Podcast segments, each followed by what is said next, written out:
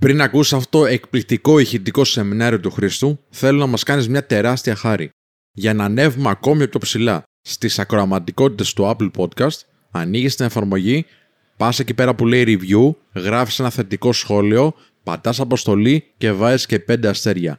Μας βοηθάει πάρα πάρα πολύ να ανέβουμε ψηλά και να γίνουμε περισσότεροι. Εάν μας ακούς όμως από Spotify, μην ξεχάσεις να πατήσεις το κουμπάκι που λέει follow ή ακολουθήστε, ώστε να μας ακολουθείς και να ενημερώνεις για κάθε νέο ηχητικό επεισόδιο και παράλληλα να ενημερώσεις τους φίλους σου ότι βρισκόμαστε και σε αυτή την πλατφόρμα για να μας ακούν ηχητικά. Να είσαι καλά.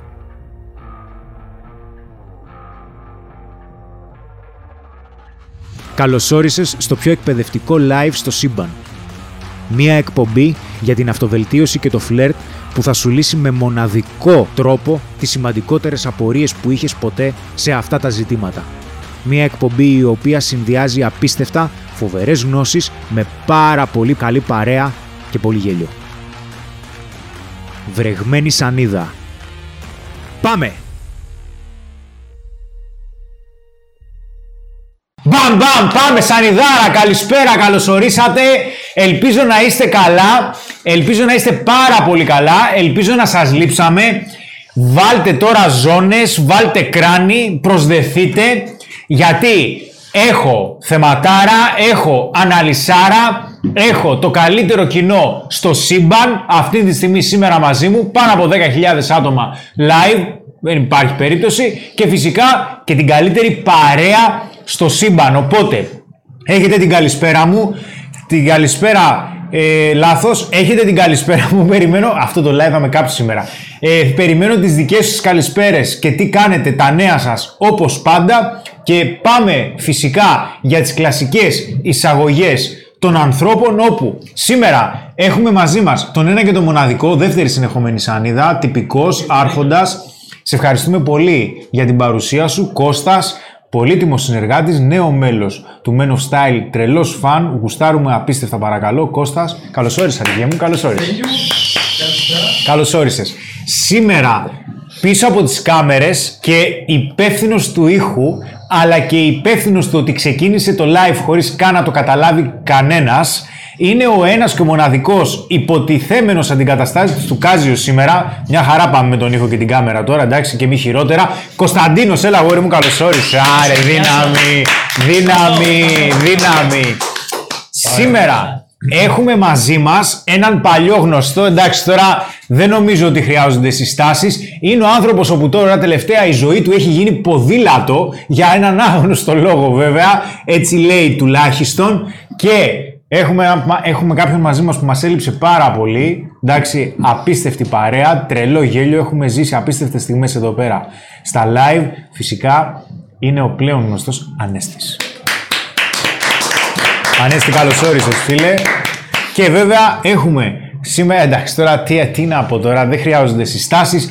Έρχεται απευθείας ζεστός καυτός από το Masterclass για την ηγεσία, ένας από τους καλύτερους που μπορούν να το διδάξουν και να το μεταφέρουν αυτή τη στιγμή στην Ιφίλιο, οπότε καταλαβαίνετε ότι δεν υπάρχει τώρα περαιτέρω σύσταση, έχουμε το Σπύρο. Ευχαριστώ. Καλησπέρα. Καλό live να έχουμε.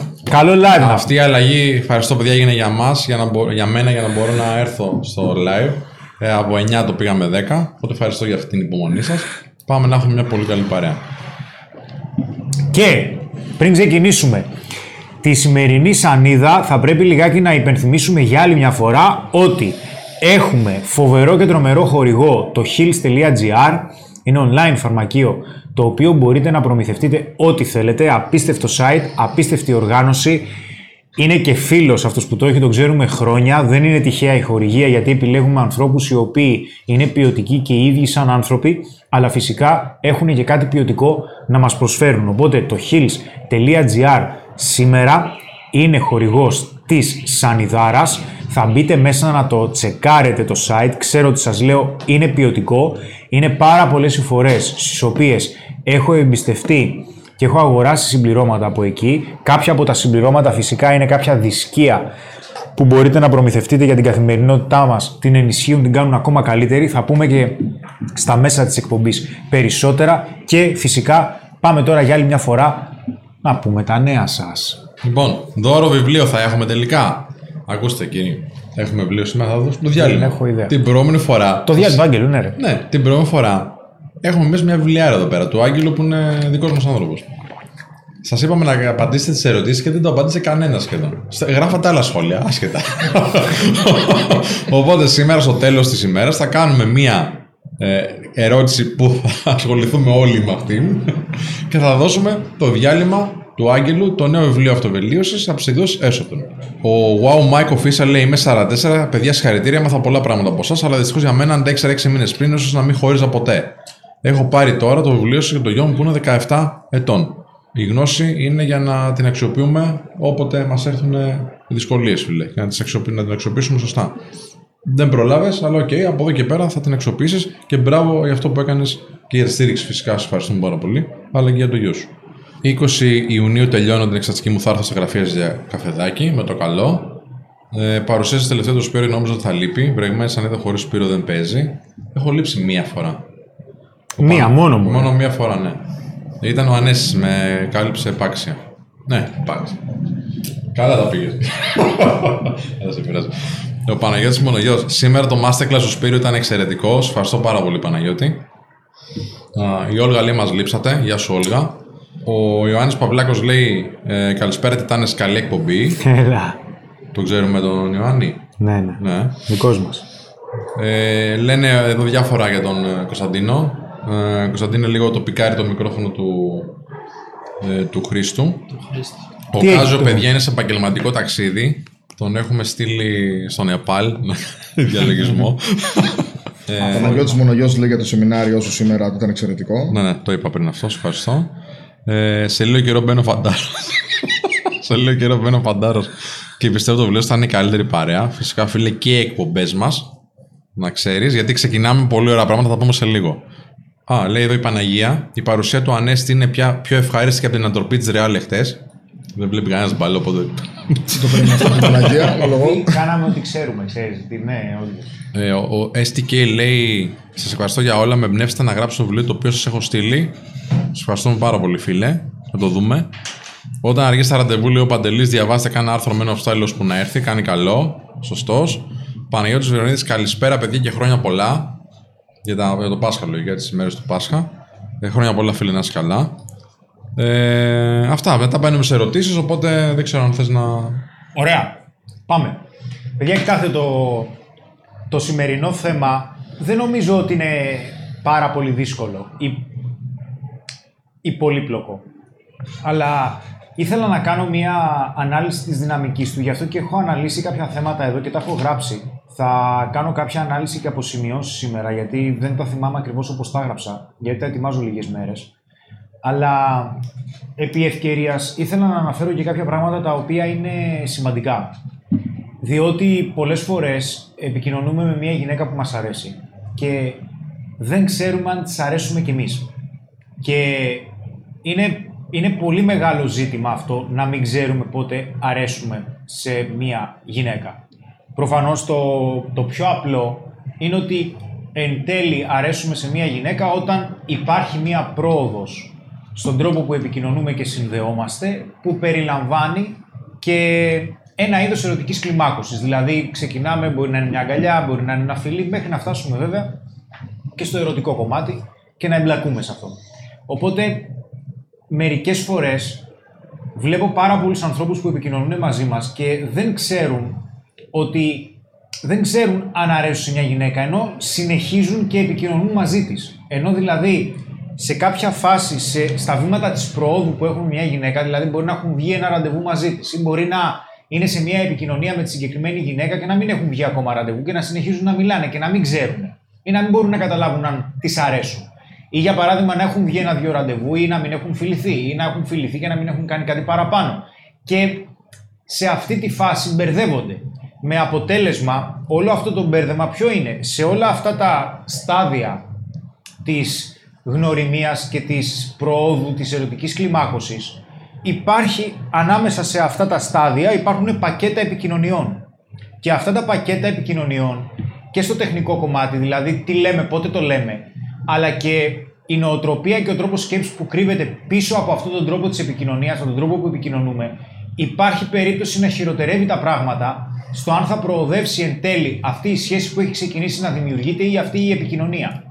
Αλλά παλιότερα, όταν ήμασταν πιο νέοι και κάναμε βίντεο στο, ε, στο YouTube, είχα γράψει για τα μεικτά σήματα. Ότι μια γυναίκα σου λέει ότι σου δείχνει ότι της αρέσει μετά που μακρύνεται κλπ. κλπ. Αλλά το θέμα είναι ότι πολλές φορές δεν γνωρίζουμε από την πρώτη προσέγγιση μέχρι και στο ξεκίνημα μιας σχέσης αν της αρέσουμε πραγματικά. Και παρόλο που υπάρχουν κάποια στάνταρ σημάδια που ανα πάσα στιγμή μπορούμε να καταλάβουμε αν αρέσουμε σε μια γυναίκα, πέραν της γλώσσας σώματος, θέλω να αναφέρω κάποια θέματα τα οποία για εμένα είναι πάρα πάρα πολύ σημαντικά γιατί στις περισσότερες περιπτώσεις είμαστε ανάμεσα σε δύο τρόπους σκέψης οι οποίοι μας βασανίζουν πάρα πολύ αντί για να αρχίζουμε να υιοθετούμε και έναν τρίτο τρόπο σκέψης. Αυτοί οι δύο τρόποι σκέψης είναι πρώτον, δεν ξέρω αν πραγματικά της αρέσω, που για μένα η συγκεκριμένη ερώτηση δεν θα έπρεπε να υπάρχει από κάποιο σημείο και μετά. Ε, νούμερο δύο, τι χρειάζεται να κάνω για να της αρέσω; Οπότε δεν ξέρω αν της αρέσω, που για μένα είναι ξεκάθαρο. Τι να κάνω για να της αρέσω, που αυτό εδώ κρύβει και μια τεράστια παγίδα τεράστια παγίδα. Και ο άλλος ο τρόπος σκέψης που τον έχουμε αναφέρει πάλι, αλλά είναι πάρα πολύ σημαντικός, είναι ότι τι χρειάζεται να έχει η συγκεκριμένη γυναίκα ή να κάνει ή πώς να μου συμπεριφερθεί για να μου αρέσει πέραν της εξωτερικής εμφάνισης. Η εξωτερική εμφάνιση μετράει. Φυσικά και μετράει η εξωτερική εμφάνιση. Είναι από τα πρώτα πράγματα, ε, είναι ένα από τα χαρακτηριστικά που μας ελκύουν στον άλλον όσον αφορά για το κομμάτι της ερωτικής έλξης, αλλά το πώς μας συμπεριφέρεται, το πώς μας δείχνει ότι μας ποθεί, το πώς μας δείχνει και εκείνη ότι είμαστε ξεχωριστοί για εκείνη, παίζουν καθοριστικό ρόλο όσον αφορά για τα κριτήρια που έχουμε και το πώς αυτά εξελίσσονται εν τέλει για να προοδεύσει η συγκεκριμένη επαφή και να δώσουμε και εμείς πράσινο φως. Γιατί στις περισσότερες περιπτώσεις, όταν αποφασίζουμε να φλερτάρουμε, δηλαδή περισσότεροι άνθρωποι που έρχονται εδώ και είναι φυσιολογικό, δεν γνωρίζουν τι είναι αυτό το οποίο δημιουργεί έλξη. Ποιες είναι οι συμπεριφορές οι οποίες δημιουργούν έλξη, ποιες είναι οι συμπεριφορές οι οποίες καταστρέφουν την έλξη. Και πολλά από αυτά βέβαια τα έχουμε αναφέρει όχι μόνο στα υπάρχουν σεμινάρια που κάνουμε, αλλά και σε πολλές ανίδες και σε πολλά βίντεο κλπ. κλπ, κλπ. Τώρα, ένα από τα σημαντικότερα ζητήματα, από τα σημαντικότερα ζητήματα, είναι ότι το τι να κάνω για να τις αρέσω, είναι ότι οι περισσότεροι όταν μιλάνε με μια γυναίκα που τους αρέσει, το, το, το τελευταίο πράγμα που θέλουν είναι να απορριφθούν.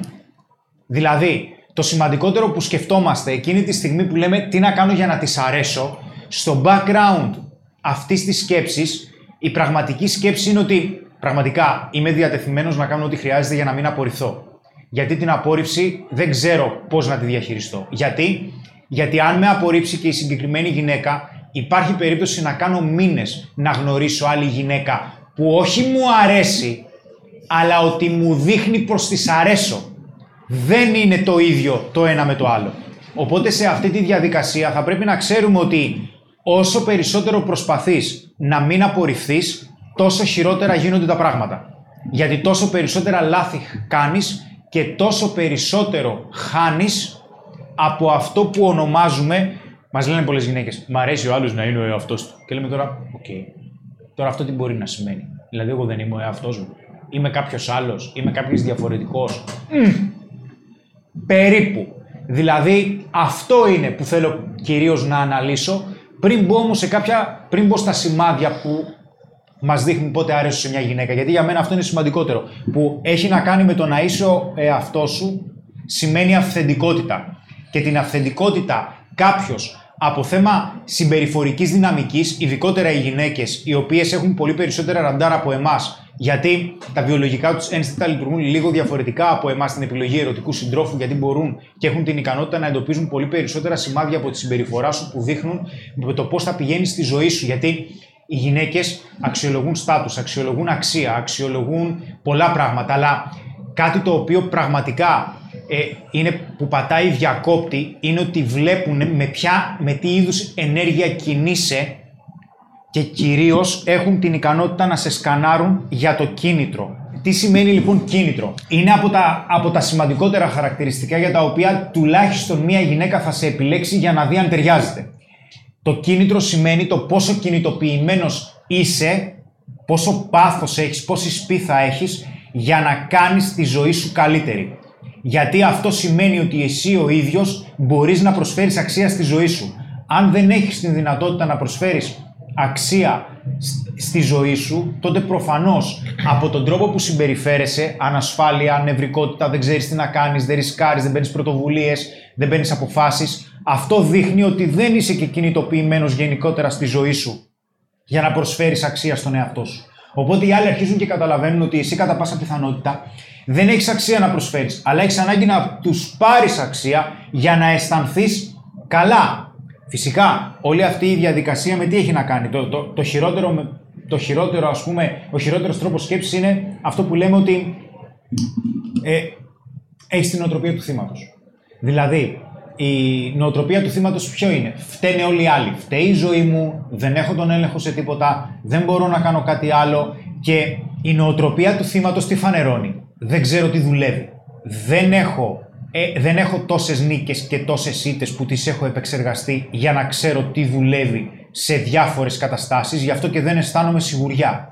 Γι' αυτό και δεν αναλαμβάνω την ευθύνη να κάνω τα πράγματα καλύτερα, γιατί δεν ξέρω πώς να το κάνω και ο συγκεκριμένος τρόπος σκέψης που προέρχεται από νίκες και από ήττες που έχεις στη ζωή σου προβάλλεται και από τον τρόπο που φλετάρει, από τον τρόπο που επικοινωνείς, από την παρουσία σου σε ένα χώρο. Γιατί δεν θα μιλήσεις μόνο με τη γυναίκα, θα μιλήσεις και με άλλους ανθρώπους, θα μιλήσεις και με την παρέα σου όταν βρίσκεσαι μέσα σε ένα χώρο. Οπότε όλα αυτά προβάλλονται και κατά τη διάρκεια που φλερτάρεις. Και, και κατά τη διάρκεια που φλερτάρεις, δείχνεις το κατά πόσος είσαι αυθεντικός, δηλαδή το κατά πόσο άνετα αισθάνεσαι. Το κατά πόσο άνετα αισθάνεσαι όμως σε μια δυναμική η οποία έχει να κάνει με έναν κοινωνικό περίγυρο, ε, δηλαδή βρίσκεσαι ανάμεσα σε κάποιους ανθρώπους, όπως το γράφω εδώ και στις σημειώσεις μου, είναι ότι συμπεριφέρεσαι με τρόπο που επικοινωνείς στους άλλους Πρόσεξε με σε παρακαλώ γιατί είναι πάρα πολύ σημαντικό. Συμπεριφέρεσαι με τρόπο που επικοινωνείς στους άλλους ότι έχεις μια εσωτερική κοινωνική απόδειξη πως έχεις αξία και ότι δεν χρειάζεσαι την αποδοχή των άλλων για να αποδείξεις την αξία σου περαιτέρω. Ότι περισσότεροι, ότι υπάρχει ένα πλήθος ανθρώπων από το παρελθόν ή και γυναικών που σε έχει αποδεχτεί. Οπότε δεν έχεις ανάγκη να κάνεις κάτι για να πάρεις αποδοχή ή επιβεβαίωση είσαι περισσότερο εαυτό σου. Δεν χρειάζεται να κάνεις κάτι για τους άλλους. Δεν λέω να μην είσαι ευγενικός ή να είσαι αγενής. Καμία σχέση. Αλλά όλες αυτές οι μικροσυμπεριφορές που στηρίζονται στην ανασφάλεια να με αποδεχτούν, να μην με απορρίψουν, συσσωρεύονται σε διάφορες παύσεις που μπορείς να κάνεις, κοιτάς κάτω, κολλάς, ε, φοβάσαι να κάνεις κάποιες ερωτήσεις στους άλλους ή φοβάσαι να κάνεις κάποια σχόλια, να πεις την άποψή σου, να γνωριστείς, να είσαι περισσότερο άνετα, να είσαι περισσότερο κοινωνικός και αυτή η εσωτερική απόδειξη, η κοινωνική εσωτερική απόδειξη ότι αξίζεις από νίκες και από ήττες που έχεις σε σημαντικά κομμάτια της ζωής σου, στο επάγγελμά σου, στις φιλίες σου, στην οικογένειά σου, στον τρόπο που αθλήσεις, στον τρόπο που προσέχεις τον εαυτό σου, όλα αυτά δείχνουν ότι και κάποιοι άλλοι στο παρελθόν σε έχουν αποδεχτεί. Οπότε σε αποδέχονται γιατί επικοινωνείς μέσω των συμπεριφορών σου ότι έχεις αντιμετωπίσει κάποιες δυσκολίες. Ότι μπορείς να ανταπεξέλθεις. Και λέω εδώ, όταν, όταν συμπεριφερόμαστε με τρόπους όπου δεν γνωρίζουμε ότι οι άλλοι θα μας αποδεχτούν, όταν δεν ξέρουμε ότι οι άλλοι θα μας αποδεχτούν και ταυτόχρονα το έχουμε ανάγκη, αρχίζουμε να μας αποδεχτούν, αρχίζουμε και συμπεριφερόμαστε περίεργα. Αρχίζουμε και συμπεριφερόμαστε με τρόπους όπου κάνουν τους άλλους να αισθάνονται περίεργα. Δηλαδή δεν συνδεόμαστε καλά. Και αυτό έχει σαν αποτέλεσμα να βρίσκουμε μια κοινωνική αντίσταση. Απόρριψη, απόσταση, δεν αισθάνονται πολύ άνετα οι άλλοι. Γιατί, θα το πω, κοινωνική αντίσταση βρίσκουμε όταν κάποιος που, όταν συμπεριφέρεται κάποιος με τρόπο που επικοινωνεί πως δεν έχει ήδη ή και πως στο παρελθόν δεν είχε αποδοχή στους άλλους. Δηλαδή επικοινωνεί με τον έναν ή με τον άλλο τρόπο ότι στο παρόν ή στο παρελθόν δεν είχε κοινωνική αξία. Δεν αισθάνεται σίγουρος εκείνη τη στιγμή ότι αξίζει. Οπότε, αυτό για ποιο λόγο συμβαίνει; Πάμε να το δούμε. Αν κάποιος λοιπόν εισάγεται σε μια κατάσταση η οποία είναι κοινωνική. Νούμερο ένα. Νούμερο δύο. Πιστεύει ο ίδιος ότι δεν έχει αξία ή ότι οι άλλοι έχουν υψηλότερη αξία από αυτό. Λόγω έλλειψης αποδοχής, έτσι. Αρχίζει και αντιλαμβάνεται αυτή την κατάσταση ως κάτι άγνωστο και απειλητικό. Με αποτέλεσμα οι συμπεριφορές του να δείχνουν στους άλλους σε ένα επίπεδο ε, γλώσσα σώματος, αντιδράσεων, μικροκινήσεων, δυσφορία. Διότι δεν αισθάνεται καλά. Και αυτή η δυσφορία αρχίζει και μεταφέρεται στους άλλους. Αρχίζουν και οι άλλοι και αρχίζουν και αισθάνονται περίεργα. Γιατί, Γιατί αυτή η δυσφορία είναι ένα αποτέλεσμα ευθυγράμμισης, προσέχτε με, είναι πάρα πολύ σημαντικό, στο πώς αντιλαμβάνομαι εγώ τον εαυτό μου και στο πώς προσπαθώ να με αντιληφθούν οι άλλοι. Δεν υπάρχει σωστή ευθυγράμμιση. Εγώ αντιλαμβάνομαι τον εαυτό μου για παράδειγμα ότι δεν έχω αξία. Ότι κατά πάσα πιθανότητα η γυναίκα θα με απορρίψει γιατί δεν έχω κάποια εμπειρία. Δεν έχουν, μου έχουν δείξει κάποιες γυναίκες ότι μπορεί να είμαι ελκυστικός. Οπότε, εκείνη τη στιγμή, τι θα κάνω; Θα προσπαθεί, πρώτα απ' όλα θα αισθάνομαι άβολα, γιατί μέσα σε εισαγωγικά θα περιμένω την απόρριψη. Γιατί, γιατί δεν έχω λόγο να περιμένω κάτι άλλο και θα προσπαθήσω μέσω συμπεριφορών να αποφύγω αυτήν την απόρριψη. Θα προσπαθήσω να ε, λέω συνέχεια ναι ή να προσπαθώ να κάνω κάποιο αστείο ή να μην ρωτήσω αυτό που θα πραγματικά θα ήθελα, να μην προσπαθώ να γνωρίσω τη γυναίκα που θα ήθελα, να μην κάνω χιούμορ τη σωστή στιγμή, στο σωστό timing. Οπότε δεν υπάρχει ευθυγράμμιση σωστή. Γιατί οι άλλοι θέλουν να με αντιληφθούν με τρόπο που θα με κάνει να αισθανθώ ότι είμαι αποδεκτός. Και αυτό σε πολλές περιπτώσεις πιέζει τους άλλους γιατί προβάλλει ένα είδος νευρικότητας και ανασφάλειας. Και, και οι άλλοι αρχίζουν και αισθάνονται άβολα με αυτό. Οπότε αρχίζουν και κρατάνε τις αποστάσεις Οπότε η άνεση που θα αισθανθούν και η σύνδεση που θα προσπαθήσουμε να χτίσουμε ο ένας με τον άλλον θα καθυστερήσει γιατί θα βρίσκει εμπόδια στην κατανόηση των σημάτων μέσω γλώσσας σώματος και λεκτικής και μη λεκτικής που θα δίνει ο ένας στον άλλον. Και ειδικότερα όταν μια γυναίκα, ας πούμε, που έχεις κάνει το πρώτο βήμα, να τη γνωρίσεις ή να τη φλερτάρεις. Έτσι. Οπότε, για παράδειγμα, η κίνηση ή η φυσιολογία αποκαλύπτει ανα πάσα στιγμή την αντίληψη της αξίας που έχουμε για τον εαυτό μας. Αν αισθανόμαστε σίγουροι, τότε μπορούμε να ευθυγραμμιστούμε πολύ πιο γρήγορα. Θα κάνουμε ένα χιούμορ την κατάλληλη στιγμή. Μπορεί να διακόψουμε την κατάλληλη στιγμή ή να μην διακόψουμε. Δηλαδή, έχουμε μια κοινωνική ευθυγράμμιση στους άλλους που αυτό επικοινωνιακά τι σημαίνει; Αρχίζουμε και αξιολογούμε νούμερο ένα τους χρόνους αντίδρασης, δηλαδή περιμένω πότε θα τελειώσει ο άλλος και ταυτόχρονα αρχίζουμε και καταλαβαίνουμε πολύ πιο εύκολα γιατί μπορεί να έχουν κάποιο feedback και μια πληροφορία ότι το πώς αισθάνεται ο άλλος. Οπότε, βλέπω το πώς αισθάνεται ο άλλος, αισθάνομαι σίγουρος για εμένα και ταυτόχρονα βλέπω τους χρόνους αντίδρασής του. Οπότε η ευθυγράμμιση θα έρθει πιο εύκολα, αν είμαι ok με τον εαυτό μου. Αν δεν αισθάνομαι άνετα και ο, μήπως αυτό που πω είναι χαζουμάρα, μήπως πω βλακεία, μήπως πω κάτι και με απορρίψει, όταν για παράδειγμα η γυναίκα θα σταματήσει να μιλάει και θα με κοιτάξει, εγώ δεν θα ξέρω τι θα πω, ας πούμε. Θα, θα δείχνω νευρικότητα. Αυτό υπάρχει περίπτωση να δημιουργεί και σε εκείνη νευρικότητα. Ή δεν θα πάρω μια απόφαση.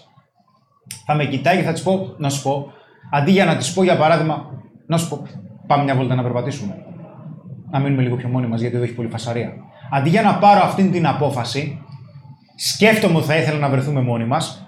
Φοβάμαι να το πω γιατί μπορεί να με απορρίψει. Αρχίζω και αισθάνομαι νευρικότητα γιατί δεν ξέρω τι να κάνω. Και αυτή η νευρικότητα αρχίζει και την καταλαβαίνει η γυναίκα. Αυτές είναι μικροδυναμικές επικοινωνίας. Όχι μόνο στο φλερ, αλλά και στην ανθρώπινη συμπεριφορά.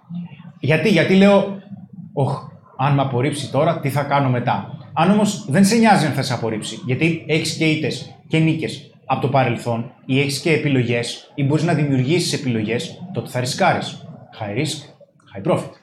Οπότε, τι θα κάνεις, θα πάρεις την πρωτοβουλία, θα αισθανθείς σιγουριά. Γιατί, γιατί εκείνη τη στιγμή εκφράζεις αυτό που θες. Αφού έχεις πάρει κιόλας και κάποια sorry, σημάδια και από τη γυναίκα ότι ενδιαφέρεται. Εντάξει, γιατί θα δείξουμε και θα προβάλλουμε αυτό που θέλουμε και αυτό που έχουμε ανάγκη, αλλά χωρίς να προσβάλλουμε να πιέζουμε και το άλλο άτομο, έτσι, ή τη γυναίκα ή τον άντρα. Δεν έχει να λέει αυτό, εντάξει. Δεν, δεν φλερτάρουμε ή δεν πάμε να κάνουμε μια σχέση για να κάνουμε τον άλλο χειρότερο, καλύτερο. Έτσι. Οπότε, λόγω κάποιων. Λόγω λοιπόν το ότι υπάρχει περίπτωση να μην αισθανόμαστε ότι έχουμε αξία ή όπως είπα, να μην έχουμε μια εσωτερική κοινωνική απόδειξη ότι αξίζουμε, ε, έχουμε κάποιες περίεργες συμπεριφορές, κάποιες άβολες συμπεριφορές, όπου οι άλλοι αντιλαμβάνονται πως εμείς με τον έναν ή με τον άλλο τρόπο έχουμε ανάγκη να πάρουμε κάτι από εκείνους για να αισθανθούμε καλύτερα. Όταν συμβαίνει αυτό, δυσκολεύονται να μας εμπιστευτούν. Σπάει το κομμάτι της σύνδεσης γιατί δεν αισθανόμαστε άνετα. Το κομμάτι της άνεσης λοιπόν είναι κάτι πάρα πάρα πολύ σημαντικό γιατί όσο πιο άνετα αισθάνεσαι, τόσο περισσότερο αυθεντικός είσαι. Και λάθη να κάνεις, θα τα μαζέψεις. Τι λέει ο κόσμος πιο. Αρχικά λες, θα πω μερικά πραγματάκια και λέει ο άλλος έχει βάλει 5 κόλλε Α4 κατ' και δίνει διαγώνισμα. Πάντα δίνει διαγώνισμα. Λοιπόν, έτσι, έτσι, έτσι. Στάθης Σκάνια. Ναι. Αν τύχει και να συμβαίνει το ανάποδο, τι κάνουμε; Δηλαδή να νιώθει κοπέλα άβολα, ντροπή, να μαζεύεται, ενώ τη αρέσουμε όμως και φαίνεται. Τις κάνουμε σε αυτή την περίπτωση; Αναγκαστικά της δίνεις λίγο χρόνο, έτσι; Αναγκαστικά τις δι... προσπαθείς να την γνωρίσεις λίγο περισσότερο. Ε, την αφήνεις λίγο να χαλαρώσει. Θέλει περισσότερο χρόνο. Προσπάθησε να δημιουργήσει περισσότερο σύνδεση. Εγώ από τότε που βλέπω, λέει, μένω style η είναι εμφανή. Μου έχει πει μια κοπέλα πως με θέλει πολύ πριν τη το πω εγώ. Μ' αρέσει και εμένα και μεθαύριο έχω ραντεβού μαζί της. Συνεχίστε έτσι δυναμικά. Ο Αγκολόλο το λέει αυτό. Ευχαριστούμε πολύ. Να σε καλά, φίλε. Και καταλαβαίνω, λέει, ο H-Staff, HT. Καταλαβαίνω 100% τι εννοείς, Χρήστο. Ακόμα και στο περπάτημα είχατε πει και πιο παλιά ότι μπορεί κάποιος να εκπέμπει νευρικότητα. Ε, βέβαια. Ειδικά στο περπάτημα και όλο φαίνεται πάρα πολύ. Υ, υπάρχει, παίζει πολύ μεγάλο ρόλο η τονικότητα και η οπτική επαφή. Από το πόσο σίγουρος αισθάνεσαι από αυτά που έχεις να πεις. Και αυτό έχει να κάνει από ένα σύνολο κοινωνικών αλληλεπιδράσεων που έχεις πάρει. Δηλαδή, έχεις αποτύχει, έχεις προσπαθήσει να ευθυγραμμιστείς, απέτυχες, ξαναπροσπάθησες. Γι' αυτό και είναι απαραίτητο το ότι ναι, μεν είναι σημαντικό να καταλαβαίνουμε ότι πότε, μας αρέσει, πότε αρέσουμε σε μια γυναίκα. Είναι σημαντικό. Γιατί; Γιατί υπάρχει περίπτωση να έχουμε αξία, αλλά υπάρχει περίπτωση η γυναίκα να μην είναι διαθεσιμή για τους δικούς λόγους. Το ότι μια γυναίκα μας απορρίπτει, υπάρχει περίπτωση να μας απορρίψει, υπάρχει περίπτωση να μην φταίμε εμείς. Αλλά πιστεύω ότι μέχρι κάποιο σημείο και εγώ θα ήθελα να ξέρω ότι ναι, αλλά με θεωρεί ελκυστικό. Και βέβαια στην πραγματικότητα θα σου έλεγα ποιος σχέστηκε έτσι. Δηλαδή, υπάρχει περίπτωση μια γυναίκα να με θεωρεί ελκυστικό, αλλά να με απορρίψει γιατί δεν είναι σε φάση. Οπότε, μια γυναίκα είτε με θεωρεί ελκυστικό είτε δεν με θεωρεί ελκυστικό, δεν είναι το σημαντικότερο πράγμα. Γιατί η συμβατότητα έχει να κάνει και με τη διαθεσιμότητα του άλλου. Γιατί υπάρχει περίπτωση να είναι σε συνθήκη ζωής που να μην το επιτρέπει να κάνει σχέση, να έχει βγει από χωρισμό, να είναι σκατά ψυχολογικά οτιδήποτε. Και ταυτόχρονα να με ποθεί. Γιατί είναι πάρα πολύ σημαντικό να σου δείχνει ο άλλος να καταλαβαίνεις ότι σε γουστάρει ερωτικά και ότι δεν είναι μαζί σου επειδή ε, θέλει απλά μια σχέση. Θέλει απλά να είναι με κάποιον. Εντάξει, δηλαδή, ναι, ok, okay, δεν είμαι πλαστική κούκλα που απλά κάνει παρέα. Θέλεις δηλαδή και ο άλλος να καταλαβαίνεις ότι σε γουστάρει.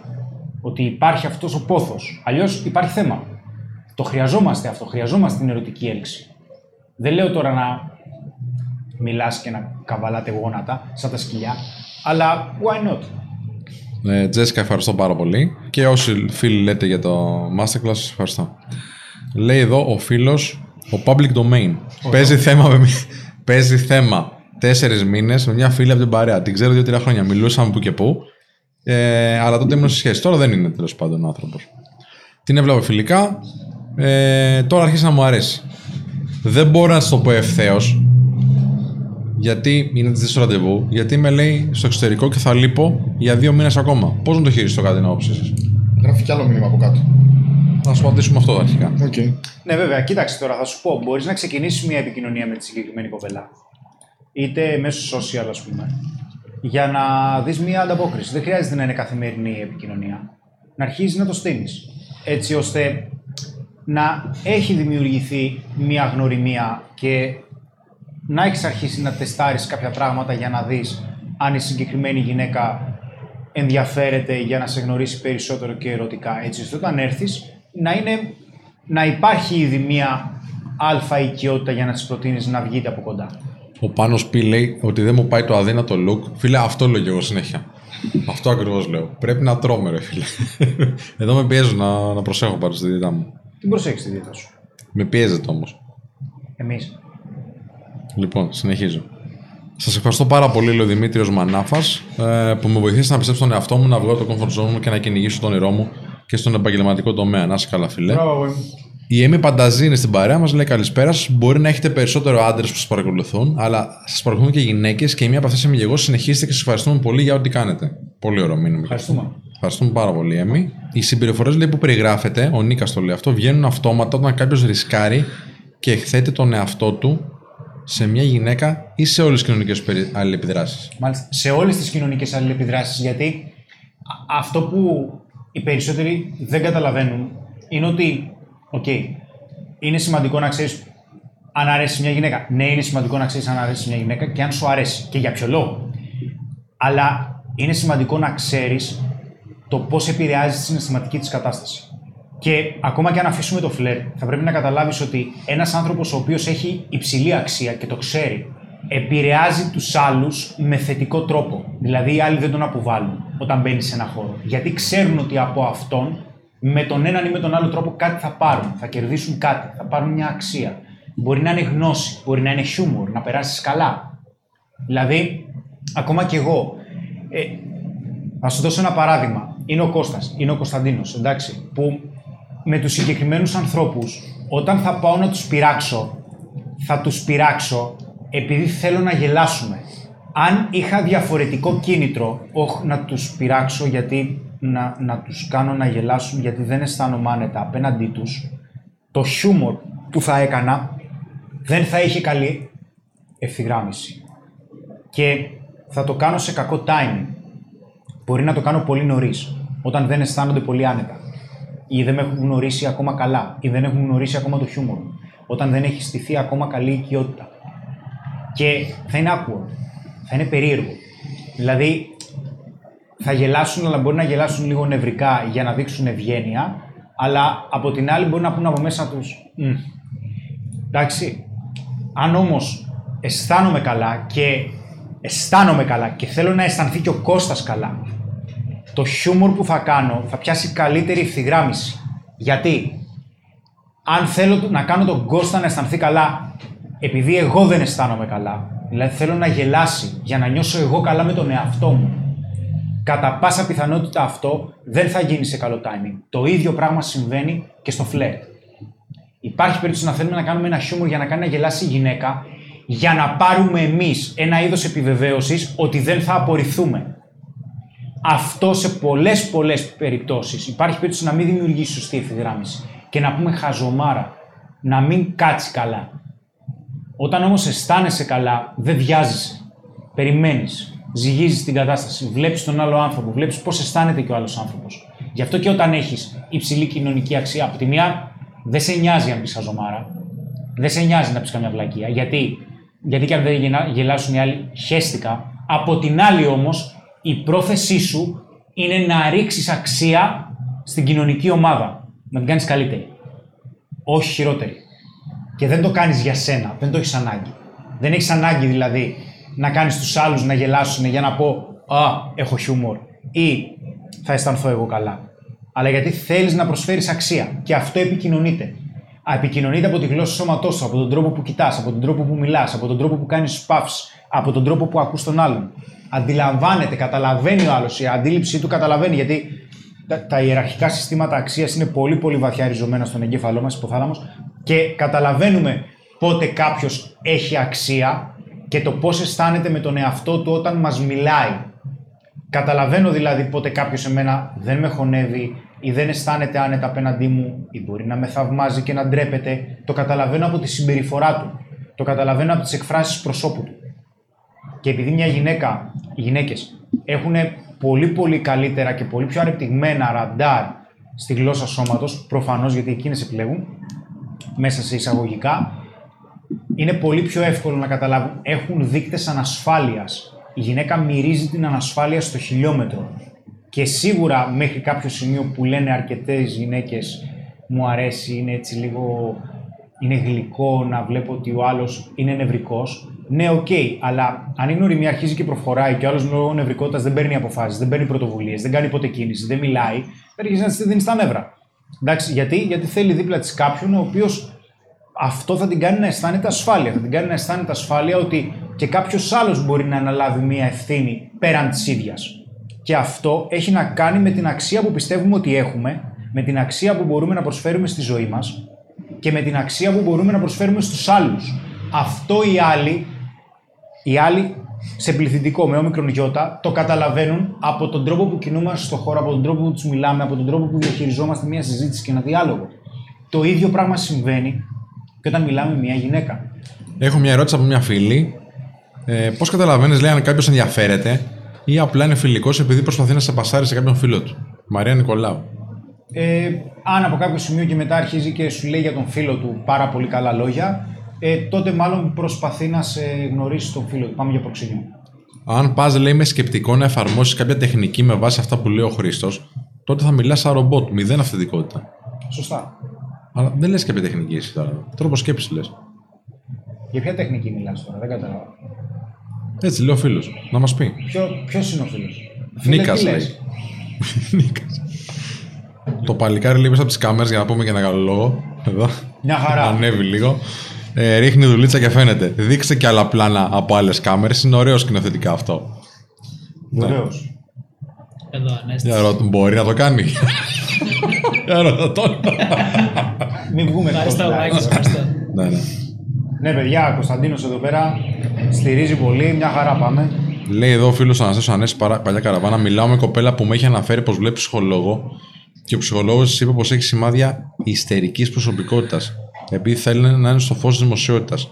Είναι επικίνδυνο, λέει αυτό. Επικίνδυνο δεν είναι, αλλά υπάρχει περίπτωση να είναι λίγο δύσκολη στην διαχείριση σε μια σχέση. Υπάρχει περίπτωση εσύ να θέλεις να κάνεις χιούμορ και άλλοι να νομίζεις ότι την κοροϊδεύεις. Ναι, υπάρχει περίπτωση αν το κάνεις πάρα πολύ νωρίς Ναι. και δεν έχει χτιστεί οικειότητα. ίδιο Άμα μιλάμε. το κατα... α, α, πρέπει να το καταλάβεις αυτό.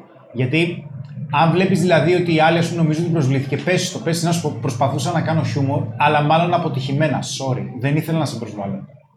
Εντάξει, καλή διάθεση, παιδιά, καλή πρόθεση. Κάνουμε χιούμορ για να γελάσουν και οι δύο για γελάμε μόνοι μας. Εντάξει, Κλάιν. Αυτό τώρα είναι. Και φυσικά θα πρέπει να γνωρίζεις ότι σε περίπτωση που θέλεις η προσωπική μου άποψη, έτσι. Αλλά αυτό είναι. Τα καλύτερα συμπληρώματα στο σύμπαν, hills.gr. Παιδιά, είναι ο χορηγός μας, είναι πάρα πολύ σημαντικό να σας υπενθυμίσω για άλλη μια φορά ότι υπάρχει ένα απίστευτο μοναδικό κουπόνι στο οποίο αν κάνετε αγορές από 50 ευρώ και πάνω, από 50 ευρώ και πάνω, έχετε 5 ευρώ έκπτωση. Δηλαδή, αν κάνετε 55 ευρώ, θα πληρώσετε 50. Δεν έχει ξαναγίνει αυτό. Φοβερό. Πουθενά. Δεν έχει ξαναγίνει. Είναι σαν να σας κερνάνε καφέ όταν κάνετε αγορά από 50 ευρώ και πάνω. Τι μου δείχνεις, Κωνσταντίνα. Το χρόνο σου. Μίλα. Έλα Παναγία. Εγώ έβαλα. Τι οργάνωση είναι αυτή; Τι, έχει, έχει και χρονό. τι είπε, Ναι, τι είπε το παιδί; Έβαλα Λοιπόν, χρόνο. Λοιπόν, ναι. Άσε Τώρα, καλό. Θα σου δώσω ένα παράδειγμα. Πρώτα απ' όλα, εδώ πέρα τα είπα και την, και την προηγούμενη φορά. Για μένα κάποια συμπληρώματα είναι σημαντικό να τα παίρνουμε. Θα συνιστούσα, ειδικότερα για την νοητική διάβγεια, να ψάξεις ας πούμε το συμπλήρωμα το οποίο έχει να κάνει είτε με 5-HTP είτε με L-θεανίνη. Βοηθάνε πάρα πολύ και στην νοητική συγκέντρωση και στο να χαλαρώνει το νοητικό συ- ε, σύστημα, αλλά και οτιδήποτε έχει να κάνει με, με B-complex ειδικότερα με βιταμίνη 12. Αυτά τα συμπληρώματα φυσικά μπορείς να τα βρεις στο hills.gr.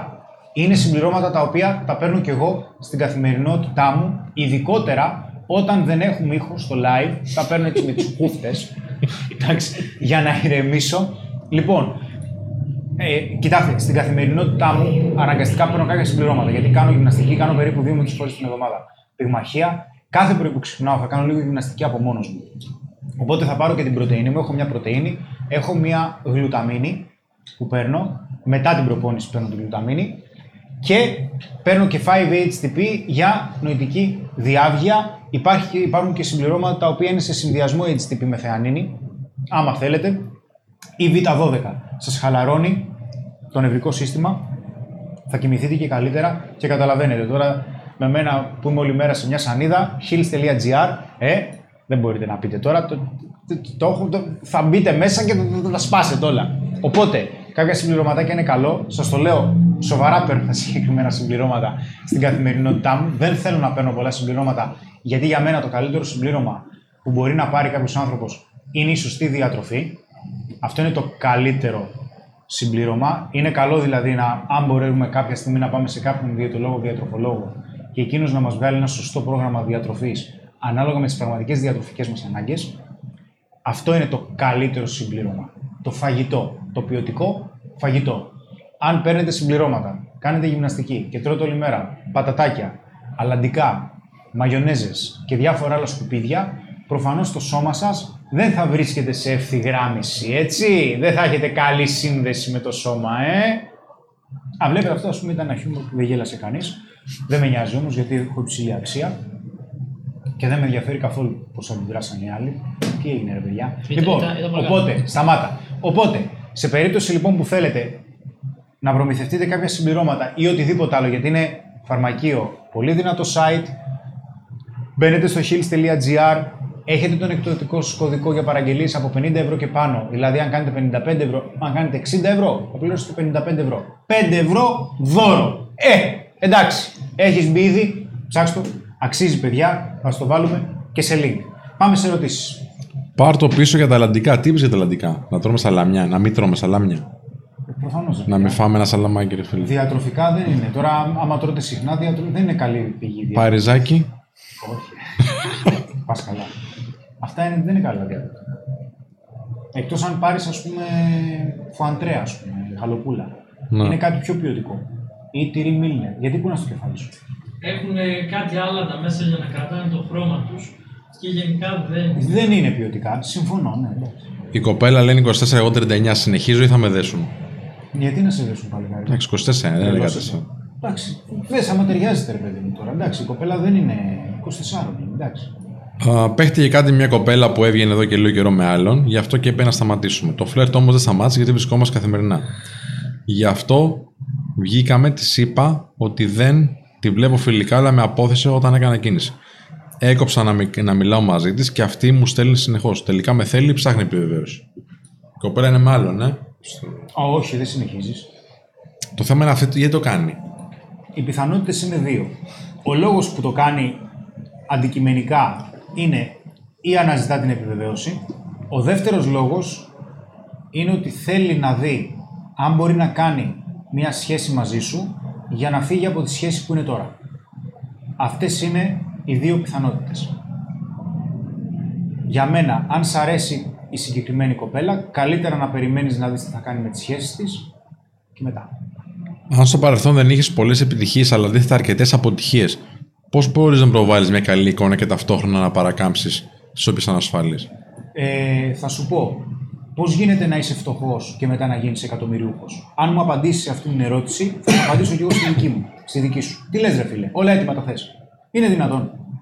Θέλεις να παρακάμψεις και ανασφάλειες, να μην φας δηλαδή τον πόνο, μήπως θέλεις και να μην προσπαθήσεις και να σου έρχονται τσουβαλάτε. Δεν γίνεται αυτό το πράγμα. Γιατί ποιος ξεκίνησε με επιτυχίες δηλαδή; Υπάρχει κάποιος δηλαδή που ξεκίνησε ξαφνικά και προσκυνούσαν όλοι; Εγώ δεν ξέρω κάποιον. Υπάρχει κάποιος δηλαδή που ξεκίνησε επαγγελματικό ταξίδι ή ταξίδι στις σχέσεις με απόλυτες επιτυχίες χωρίς αποτυχίες; Τι είναι αυτό που λες τώρα; Εξαρτάται για ποιο λόγο έχεις τι ανασφάλειέ σου. Προσωπική διαχείριση είναι αυτή. Και δεν έχει να κάνει μόνο με έναν τομέα. Έχει να κάνει με το πώς τρέχει συνολικά τη ζωή σου, όπως είπα πριν, και πώς δίνει εσύ συνολικά αξία στη ζωή σου. Χρήστο, υπάρχει περίπτωση να αρέσει σε μια γυναίκα και να σου λέει ότι φοβάται τις δεσμεύσεις και ότι έχει συνηθίσει να είναι μόνη της καιρό και γι' αυτό να σε απορρίπτει; Ναι. Υπάρχει μεγάλη πιθανότητα. Μου έχουν συμβεί τέτοιες περιπτώσεις. Με ανθρώπους που έχουν. Έχουν συμβεί. ναι. Ναι. Προφανώς δεν ασχολείσαι. Α, αν και στο λέει να μην ασχοληθείς έτσι. Μια γυναίκα. Άλλο το αρέσω σε μια γυναίκα έχει να κάνει με πολλά πράγματα έτσι. Έχει να κάνει με την πρόοδο και την ερωτική κλιμάκωση. Δεν μιλάω μόνο για το σεξ έχει να κάνει με την πρόοδο, με το πώς αρχίζει και στοιχειοθετείται μια ποιοτική σχέση. Δεν έχει να κάνει μόνο με το ερωτικό. Αλλά εντάξει, το ερωτικό είναι ένας δείκτης, ρε παιδιά. Εντάξει, πώς θέλεις δηλαδή να σε βλέπει, ας πούμε. Τι, σαν τον πνευματικό της. Εντάξει. θέλεις να σε βλέπει και σαν άντρα. Όπως τη βλέπεις και εσύ σαν γυναίκα. Για να μπορέσει να προχωρήσει μια ερωτική σχέση. Αλλιώς μείνετε φίλοι, ξέρω εγώ. Ε, δεν γίνεται τώρα. Πετάτε σάιτε ο ένας τον άλλον, ξέρω εγώ. Ε, ναι, εντάξει, θα πηγαίνετε ας πούμε, στην παιδική χαρά να σπρώχνει ένα την τραμπάλα στον άλλο. Δεν γίνεται αυτά τα πράγματα, είναι αστεία. Γιατί, γιατί έχει να κάνει με τον χρόνο που αφιερώνει ένας στον άλλον, που τα πάντα έχουν να κάνουν με επένδυση και ο τρόπος που επενδύουμε στον άλλον έχει να κάνει με το τι αξία βλέπουμε στον άλλον ότι μπορεί να μας προσφέρει. Γι' αυτό και προσφέρουμε πίσω και εμείς αξία, γιατί περιμένουμε να πάρουμε αξία πίσω. Απλό και πολύπλοκο ταυτόχρονα. Γι' αυτό και υπάρχουν συγκεκριμένα σημάδια που πρέπει να ξέρουμε σε, για μια γυναίκα όταν της αρέσουμε, που είναι απλά, αλλά για μένα είναι πάρα πάρα πολύ βασικά και μπορούν να φανούν σε οποιοδήποτε στάδιο. Γι' αυτό και τα έχω γράψει. Λοιπόν, αρχίζω να παίρνω τώρα, περίμενα, τα πάρω όλα. Όσο τα Βιταμίνη παίρνεις, C. να πω ότι είναι και ο Κυριάκος Ανδρώνης στην παρέα μας.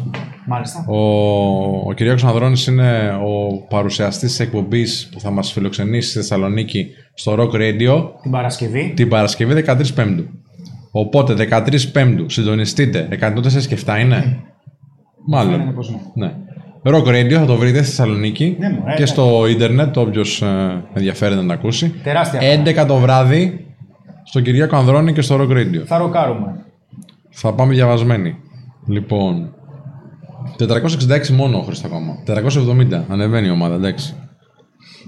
Για να μην σου πω ότι δεν θα τα πω στα 500, αλλά στα 550. Στα πόσα; Στα 550. Έτσι, τα ηλίκη. Το κάνεις δύσκολο το πράγμα τώρα. Για το κοινό μας ρε. Για το κοινό μας ρε. 481. Βουνά κινεί το κοινό μας. Παρασκευή Είναι και δυνατόν. 13 είναι, λέει ο φίλος ο Πάνος. Όντως. Ναι, Παρασκευή και 13. Εντάξει, δεν έχουμε θετική ενέργεια εμείς. Έχουμε θετική ενέργεια. 484. Πάμε like, μάγκες τώρα γιατί ο Χρήστος τα κρατάει εδώ. Ε; Ω, δεν θα τα πω τα σημάδια. Εντάξει, δεν είναι πολλά. 6 είναι. Είναι 6. Είναι 550 σίγουρα. Είναι 6. Στα, τα 3 στα 500. Θα σου λέγα τώρα μου πώς θα, θα, θα, θα τέριαζε, αλλά στα 5.50 είναι 6 σημάδια. Λοιπόν, πάμε παιδιά, 5.50. Φέρτε και την παρέα σας εδώ πέρα, κάντε share Έλα, το link. εύκολο είναι. Άντε τώρα, δεν μπορούμε να κάνουμε, ε, να κάνουμε κανένα 50 αριά λαϊκάκια εδώ πέρα τώρα. Σας παρακαλώ. 503 είμαστε πάντω για την ώρα. Είναι ωραία. Θα πω το 1. Επειδή ανεβαίνουμε και μ' Ναι, αρέσει. Πρώτα εντάξει. απ' όλα, νούμερο 1. Όταν μιλάς μαζί της ή προσπαθείς να μάθεις κάτι για εκείνη, τι κάνει; Προσπαθεί, μην το παρεξηγήσουμε μέσα εισαγωγικά, να πουλήσει τον εαυτό της. Δηλαδή, θα προσπαθήσει να σου δείξει. Τι είναι αυτό που πατάω συνέχεια. Θα προσπαθήσει να σου δείξει ότι η ζωή της είναι ωραία, ότι έχει ενδιαφέροντα, θα προσπαθεί να χαμογελάει, θα βγάλει θετικότητα. Δεν θα αρχίσει να σου βγάλει όλη την αρνητήλα της ζωής της, όλη την χολή. Γιατί, γιατί με αυτόν τον τρόπο, επειδή της αρέσεις, δεν θα θέλει να ρισκάρει να, σε, να απορριφθεί και εκείνη. Να την απορρίψεις. Το ίδιο είναι. Εντάξει. Οπότε όταν μιλάτε θα προσπαθήσει να λέει ωραία πράγματα για εκείνη. Δεν θα λέει αρνητικά. Είναι λάθος. Αυτό είναι ένα από τα σημάδια, τα οποία μπορεί να είναι από την πρώτη στιγμή της γνωριμίας μέχρι και στο πώς επικοινωνείτε μέσω μηνυμάτων, μέχρι το πρώτο ραντεβού, μετά το πρώτο ραντεβού, στο δεύτερο, τρίτο ραντεβού, πώς συμπεριφέρεται. Θέλει να είναι στα καλύτερά της, να σου δείχνει ότι είναι στα καλύτερά της. Αν δεν τη νοιάζει, υπάρχει θέμα. Υπάρχει θέμα γιατί έχει να κάνει με το πώς αντιλαμβάνεται την αξία σου. Λείπουν 15 like, Χρήστο, δηλαδή. Όχι. Ε, Δεν εντάξει, τα- λείπουν 15. Θα πω άλλο ένα. Όχι, ναι, 14 τώρα. Ανεβαίνει το suspense. Στα 5-14 είμαστε. Ωραία. Είμαστε 13.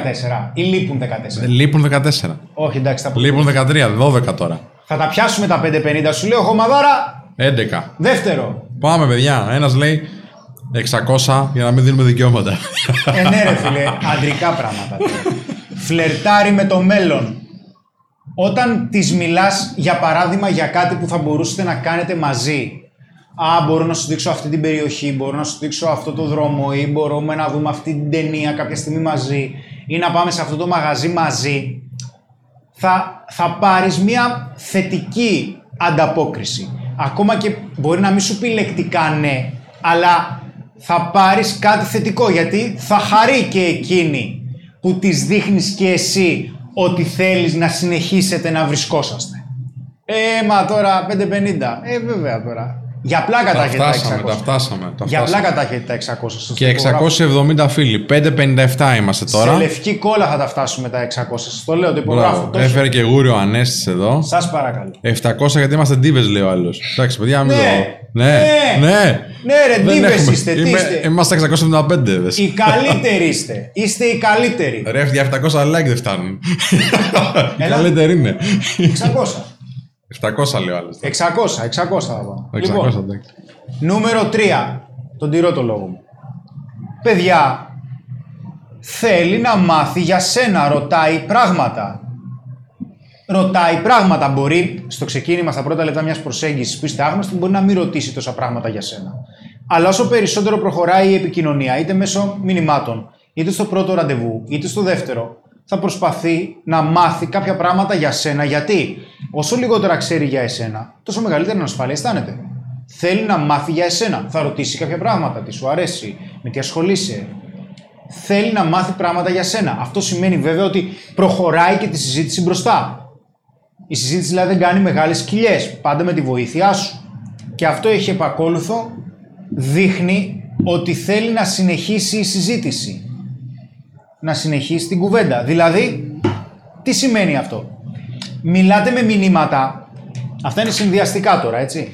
Μιλάτε για παράδειγμα με μηνύματα και βλέπεις ότι δεν σου κάνει ποτέ μια ερώτηση πίσω. Ε, δεν είναι και το καλύτερο απ' όλα. Δεν θέλει τόσο να συνεχίσει την κουβέντα. Μιλάς εσύ, ας πούμε, και γράφεις κάτι μηνύματα τα οποία είναι πάπυρος ολόκληρος, ας πούμε, και εκείνη σου λέει Α, ναι, ωραία. Δεν επενδύει εξίσου. Μην κάνεις το ίδιο. Don't do it, Φέδων. Είναι βασικό. Νούμερο 5. Θέλει επιβεβαίωση. Δηλαδή, προσοχή εδώ είναι μεγάλη παγίδα αυτό, τώρα δεν ήθελα να το βάλω, αλλά θα ήθελα. Ναι. Θέλει να ξέρει ότι είναι ξεχωριστή για σένα, ότι την επέλεξες. Εντάξει. Αν απλά ζει, άλλο θέλω επιβεβαίωση, να μου δείχνεις ότι είμαι ξεχωριστή για σένα, άλλο απλά θέλω την προσοχή σου. Και ότι απλά μιλάμε, αλλά δεν υπάρχει πρόοδος στην επαφή μας, στην επικοινωνία μας και στη σχέση μας. Δηλαδή, αν βλέπεις ότι θέλει επιβεβαίωση, θέλει την προσοχή σου, να της δείχνεις ότι είναι ξεχωριστή, αλλά της λες να βγείτε και κάνει την κουκουβάγια, εντάξει, δεν είναι θετικό. Νούμερο 6. Δεν θα σου βγάλει την ψυχή. Θα βγείτε ραντεβού όταν της το προτείνεις. Δεν θα σου βγάλει την ψυχή. Δεν θα χρειαστεί να της το προτείνεις 4-5 φορές. Παιδιά, το να βγείτε ραντεβού, είτε το πρώτο ραντεβού, είτε το δεύτερο, είτε το τρίτο, είναι, τε- είναι τεράστιο κομμάτι. Γιατί, όπως είπα, ανάμεσα στα ραντεβού που ας πούμε ότι είναι για παράδειγμα οι συναντήσεις σας. Εντάξει, υπάρχει κάποια επικοινωνία. Είτε είναι μιλάτε στο τηλέφωνο, είτε μιλάτε μέσω μηνυμάτων. Η επικοινωνία αυτή επικοινωνεί το πόσο ο ένας, τι αξία βλέπει ο ένας στον άλλο. Και όλα αυτά φανερώνονται στον τρόπο που επικοινωνείτε. Το πόσο εύκολα θα βγει, το πώς θα, θα ρολάρει η συζήτηση, το πόσο θα σου κάνει ερωτήσεις, θα κάνει κάποια σχόλια, θα σε πειράξει, θα γελάσετε, θα την πειράξεις, θα γελάσεις, θα σου πει Α, είναι ωραίο αυτό που κάνεις και μου άρεσε αυτό. Θα σου κάνει κάποιο είδους κοπλιμέντο για να σου πει Κοίτα, αυτό που κάνεις είναι καλό. Καλά το πας. Μ' αρέσεις. Θέλω να συνεχίσει. Θα υπάρχει δηλαδή η ροή που θέλουμε. Δεν θα στακάρει συνεχώς το πράγμα, δεν θα κάνει κοιλιέ η επικοινωνία. Για παράδειγμα, από τη μία, ας πούμε, θα σου απαντάει αμέσως και μετά θα κάνει πέντε ώρες να σου απαντήσει με μία πρόταση και μετά άλλη μία ώρα για να σου ξανααπαντήσει όταν εσύ της έχεις κάνει μία ερώτηση, της έχεις πει κάποια πράγματα. Δηλαδή δεν θα υπάρχουν τόσο πολύ μεγάλα κενά στην επικοινωνία. Αν υπάρχουν μεγάλα κενά στην επικοινωνία είναι το τι αξία βλέπεις σε εσένα και έλξη και φυσικά διαθεσιμότητα. Και αυτό θα το δεις από την ομαλή πρόοδο που θα έχεις και στην επικοινωνία και στο πώς συναντιέστε να υπάρχει μια ερωτική κλιμάκωση, να υπάρχει μια σύνδεση, εντάξει, να υπάρχει ένα πάθος. Καλησπέρα, παιδιά. Σας παρακολουθώ εδώ και ένα χρόνο το πολύ. Ακολούθησα τις συμβουλές κατά γράμμα, άλλαξε ριζικά η ζωή μου και όχι μόνο στο φλερτ. Συνεχίστε δυναμικά. Ευχαριστούμε πάρα πάρα πολύ. Μπράβο ρε αρχηγέ. Λοιπόν, έχω στείλει σε πολλές κοπέλες μήνυμα ένα γεια για να πιάσω κουβέντα. Α, και περισσότερες δεν έχουν απαντήσει ποτέ και οι άλλες απλά το άφησαν και διαβάστηκε. Αυτό τι σημαίνει; Το οποίο ανέστης; Ένα από- Ο ειδικός, εντάξει. Βάλει τον ειδικό να φαίνεται. Πάμε, πάμε. Το μεταξύ αυτό το μήνυμα διάβαζα και εγώ όταν το διάβαζα, Σπύρο. Τα μεγάλα πνεύματα. Συναντιούνται. Επειδή, αδερφέ, ειδικά στο διαδίκτυο, Instagram, Facebook, το να στείλεις ένα γεια είναι κάτι πάρα πολύ απλό. Δεν είναι ότι βλέπεις μια γυναίκα στο δρόμο και θέλει το θάρρος να την προσεγγίσεις. Και επομένως, μια εμφανίσιμη κοπέλα θα δεχτεί πολλά μηνύματα, ακόμα και σε μια μέρα ίσως. Το να της στείλεις ένα γεια θα σε κάνει έναν από τους 50 εκείνης της εβδομάδας που της έστειλαν ένας σκέτο γεια οπότε μετά από ένα σημείο βαριέται να απαντήσει στο ίδιο μήνυμα που έχει δει 200 φορές ένα μήνα. Το να στείλεις λοιπόν ένα γεια, καλησπέρα, γεια σου τι κάνεις, καλημέρα είναι ένας ε, σίγουρος τρόπος να μειώσεις τις πιθανότητες σου στο να απαντήσει. Κοίτα να σχολιάσεις κάποιο story της ή να της στείλεις ένα λίγο πιο πρωτότυπο μήνυμα. Το οποίο, θα- στο οποίο θα τη ρωτάς και κάτι και θα την τριγκάρεις να απαντήσει. Με ένα σκέτο γεια θα απαντάνε, θα απαντάνε μία στις 100. Ο Ανέσης Σκεντερίδης λέει: Τι να κάνω όταν μου αρέσει, τη έχω δείξει ότι είμαι απελπισμένος και δείχνει ακόμα κάποιο ενδιαφέρον, αλλά δεν είμαι και ο πιο κοινωνικός άνθρωπος. Δηλαδή δεν είναι πολύ κοινωνικός, έχει δείξει ότι είναι και απελπισμένος, αλλά εντάξει, αυτή ψιλοενδιαφέρεται. Τα έχει κάνει λάθος. Θα σου πω, κάποια στιγμή πρέπει να της προτείνεις να βγείτε. Πρέπει να στήσεις μια επικοινωνία. Και εντάξει, άμα δεν ξέρεις πώς να το κάνεις, κάνει μια συνδρομή στο Digital Academy για ένα τρίμηνο και θα σου απαντηθούμε με βάση τα σεμινάρια μας όποια ερώτηση έχει. ως για- γιατί πρέπει να έχεις μια εικόνα σε αυτό. Και σε αυτό το τρίμηνο που λες έχουμε και το, τα- το σεμινάριο του Ανέστη, τα μηνύματα που μπορεί να στείλει κάποιος σε κάποιες κοπέλες. Έτσι. Λοιπόν, με παραδείγματα εκεί πέρα έχουμε και διάφορα πράγματα και όμορφα. Ε, πάνω σε αυτό, να Ναι. πω επειδή κάνω το μοντάζ, ότι είναι καταπληκτικό. Το είδα. Καταρχάς γέλασα με τον Ανέστη. Τα behind the scenes είναι απίστευτα. Δυστυχώς δεν μπορούμε να στα δείξουμε, αλλά να ξέρετε είναι το υλικό απίστευτο. Νομίζω ότι λες για το καινούργιο σεμινάριο του Tinder τώρα όμως. Ναι, ναι, ναι. Ο Σπύρος λέει Ε, για το το Tinder μηνύματα... Δεν έχει βγει ακόμα. Δεν έχει Κάνε, φύγει αυτό Έκανες ακόμα. τερλό spoiler τώρα. Έκανες φο- Ο Σπύρος λέει για το σεμινάριο μηνύματα που δεν μπορεί να μην απαντήσει. Το teaser λοιπόν από μένα. Εντάξει, στην Οπότε, ίδια συνδρομή παιδιά, θα ναι. είναι. Για όποιος πάρει συνδρομή της Academy εκεί Στο θα το Academy Digital βγαίνει καινούργιο σεμινάριο δικό μου τώρα πάνω στο Tinder. Λοιπόν, καλησπέρα στην ομάδα και όλο αυτό που έχετε χτίσει. Συγχαρητήρια. Αλέξανδρος Ελευθέριος Παπαλέξης. Θα μπορούσα να έχω ένα tip στο πώς να πλησιάσω μια γυναίκα ενώ μου αρέσει πολύ, ταυτόχρονα δεν παίρνω τη δύναμη να κάνω το πρώτο βήμα; Τι θα είχε, τι ρωτάει; Τι έγινε; Τι είπε αυτός. Θα μπορούσα να έχω ένα tip για το πώς να πλησιάσω μια γυναίκα που ενώ μου αρέσει πολύ δεν παίρνω τη δύναμη να κάνω το πρώτο βήμα; 450 χρόνια ρε φίλε εδώ πέρα, το ίδιο πράγμα λέμε. Είναι Θα καινούριος κλείσεις- μάλλον. Θα κλείσει ένα ραντεβού στα γραφεία μας, θα πάρεις ένα τηλέφωνο στο 210 25 25 900, θα κλείσει ένα ραντεβού και θα σου δείξουν που είναι. Ένα tip, tip. Την εύκολη λύση θέλετε. Δεν μπορείς να έχεις την εύκολη λύση, δεν θα το κερδίσεις. Θέλει άσκηση. Πότε βγαίνει το νέο σεμινάριο του Ανέστη, κάντε μας follow στο Instagram. Σύντομα βγαίνει, παιδιά, μέσα στη εβδομάδα. Ή την, την άλλη εβδομάδα, συγγνώμη, την άλλη εβδομάδα βγαίνει. Λέει εδώ ο φίλος, ο Μάκης Στεφανίτης, αν μια κοπέλα μου μιλάει στα μηνύματα και από κοντά δεν μου μιλάει καθόλου, τι σημαίνει αυτό; Τώρα έχει μπερδέψει μάλλον.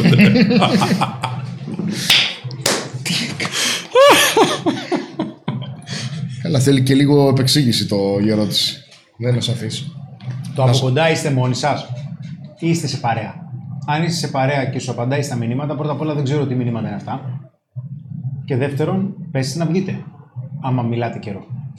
Ε, τον τρέλα. Και αυτό που δεν μπορώ να ακούω, ρε παιδιά, αν μου επιτρέπετε να επέμβω, γιατί απαντάω και σε όλα τα μηνύματα του Instagram από ανθρώπους που μας στέλνουν απορίες. Όταν βλέπω, μιλάω με μια κοπέλα, αυτό 99% φορές σημαίνει ότι δεν, τις έχεις, δεν την έχεις φλερτάρει, δεν της έχεις πει ότι σου αρέσει και απλά μιλάτε.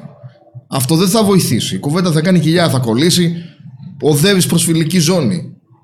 Δεν γίνεται να μην εισάγεις και το φλερτ και το ερωτικό πλαίσιο στην επικοινωνία ενώ μιλάτε για μέρες. Είναι ο σίγουρος τρόπος να μην τα καταφέρεις. ο Ηλίας Λεπετσιώτης λέει Χρήστο ήλιο είσαι ο ήλιος που φωτίζει τη ζωή μας. ο Ηλίας λέει τον ήλιο. Πάμε δύο ερωτήσεις ακόμα και κλείνουμε. Βέβαια. Μία που δεν μετράει. Πότε θα ανέβουμε στη Θεσσαλονίκη. Ανεβαίνει την άλλη εβδομάδα ο Χρήστος με την ομάδα. Οι όσοι είναι VIP μέλη και έχουν εκπαίδευση θα έχουν ενημερωθεί. Και για κάποιους, πάρτε ένα τηλεφωνάκι, όσοι στη Θεσσαλονίκη, να κάνουμε κάποια role playing για να σας ενισχύσουμε λιγάκι ακόμα. Εντάξει, πάρτε ένα τηλέφωνο 2225 25 900 και ζητήστε να μπείτε σε role playing γιατί έχουμε πολλά group. Έχουμε πολλά group για όλους τους φίλους. Ξέρω ότι σα αρέσω και μου αρέσει και εμένα για κάτι σοβαρό. Όμως δυστυχώς υπεραναλύω τα πράγματα και σκέφτομαι. Άμα αρχίσω σχέση και με πιάσει ανασφάλεια π.χ. για τις παρέες της, πώς το διορθώνω; Ε, εξαρτάται τι είδους παρέες είναι, αλλά και τι δικαιώματα σου έχει δώσει η ίδια, έτσι. Πάντα βλέπουμε το πώς μας συμπεριφέρεται η γυναίκα, φιλέ. Τώρα, αν δεν σ' αρέσουν οι παρέες της, τώρα είναι μεγάλη συζήτηση αυτή. Τι είδους παρέες είναι, τι κάνει με αυτές τις παρέες, έχετε σχέση, δεν έχετε σχέση, πόσο καιρό έχετε σχέση. Όλα αυτά είναι πολλέ παράμετροι. Καλή ερώτηση. Αλλά είναι λίγο πολύπλοκη. Θα είναι και ο Χρήστος και η Πόλε και η Ελένη πάνω παιδιά. Και ο Θέμης θα είναι και η υπόλοιπη ομάδα της εκπαίδευσης. Μιχάλης Κοροναίος, τι να κάνουμε όταν δεν στέλνει ποτέ πρώτη, αλλά όποτε στέλνουμε μήνυμα σε αυτή, πάντα ανταποκρίνεται ή γενικά ανταποκρίνεται στα περισσότερα ραντεβού. Εξαρτάται σε πόσο χρονικό διάστημα είστε μαζί. Δηλαδή, αν έχουν περάσει ας πούμε δύο, τρεις εβδομάδες, τέσσερις, καλύτερα είναι να μην προτείνεις πάλι. Να δεις αν θα προτείνει εκείνη. Αλλά δεν υπάρχει κάτι αρνητικό σε αυτά που βλέπω. Σε αυτά που μου είπες. Οπότε, κύριοι, εντάξει, Σανιδάρα, Λαϊβάρα, σας ευχαριστούμε πάρα πολύ για τη στήριξή σας. Παρεάρα, η καλύτερη παρέα στο σύμπαν, όπως και να έχει, να θυμάστε ότι άνεση, αυθεντικότητα, αξία είναι πολύ απλά η πρόοδος που δημιουργείται. Είναι πολύ ξεκάθαρα τα σημάδια για να μπορείτε να καταλάβετε αν θα υπάρχει πρόοδο στην επικοινωνία και αν της αρέσετε. Για άλλη μια φορά να σας ευχαριστήσω πάρα πολύ και να ευχαριστήσω και όλη την ομάδα που ήταν μαζί μου γιατί χωρίς αυτούς δεν θα μπορούσαμε να κάνουμε το συγκεκριμένο live. Το πρώτο live του Κωνσταντίνου που πήγε απίστευτα. Ξεκινήσαμε χωρίς να το ξέρουμε. Είχαμε εκπλήξεις, περάσαμε καλά και για άλλη μια φορά να αναφέρουμε το σημερινό χορηγό της σημερινής ανίδας hills.gr, νούμερο ένα φαρμακείο στο σύμπαν. Εμπιστευτείτε το, ξέρουμε τις σας λέμε. Από μένα τα φιλιά μου και καλό βράδυ. Καλό βράδυ. Καλό βράδυ και από μένα. Θα ξανακάνουμε live σε δύο εβδομάδες που ρωτάτε. Επειδή είχατε πολύ μεγάλη συμμετοχή, σας ευχαριστούμε πάρα πολύ. Πολλές ερωτήσεις. Πηγαίνετε στο παπάκι menofstyle.gr στο Instagram. Στο Instagram δηλαδή του Men of Style και στείλτε εκεί τις ερωτήσεις σας και κάποιος από εμάς θα τα απαντήσει όλα εν αυτό το χρόνο. Ευχαριστούμε πάρα πολύ. Καλό βράδυ, παιδιά.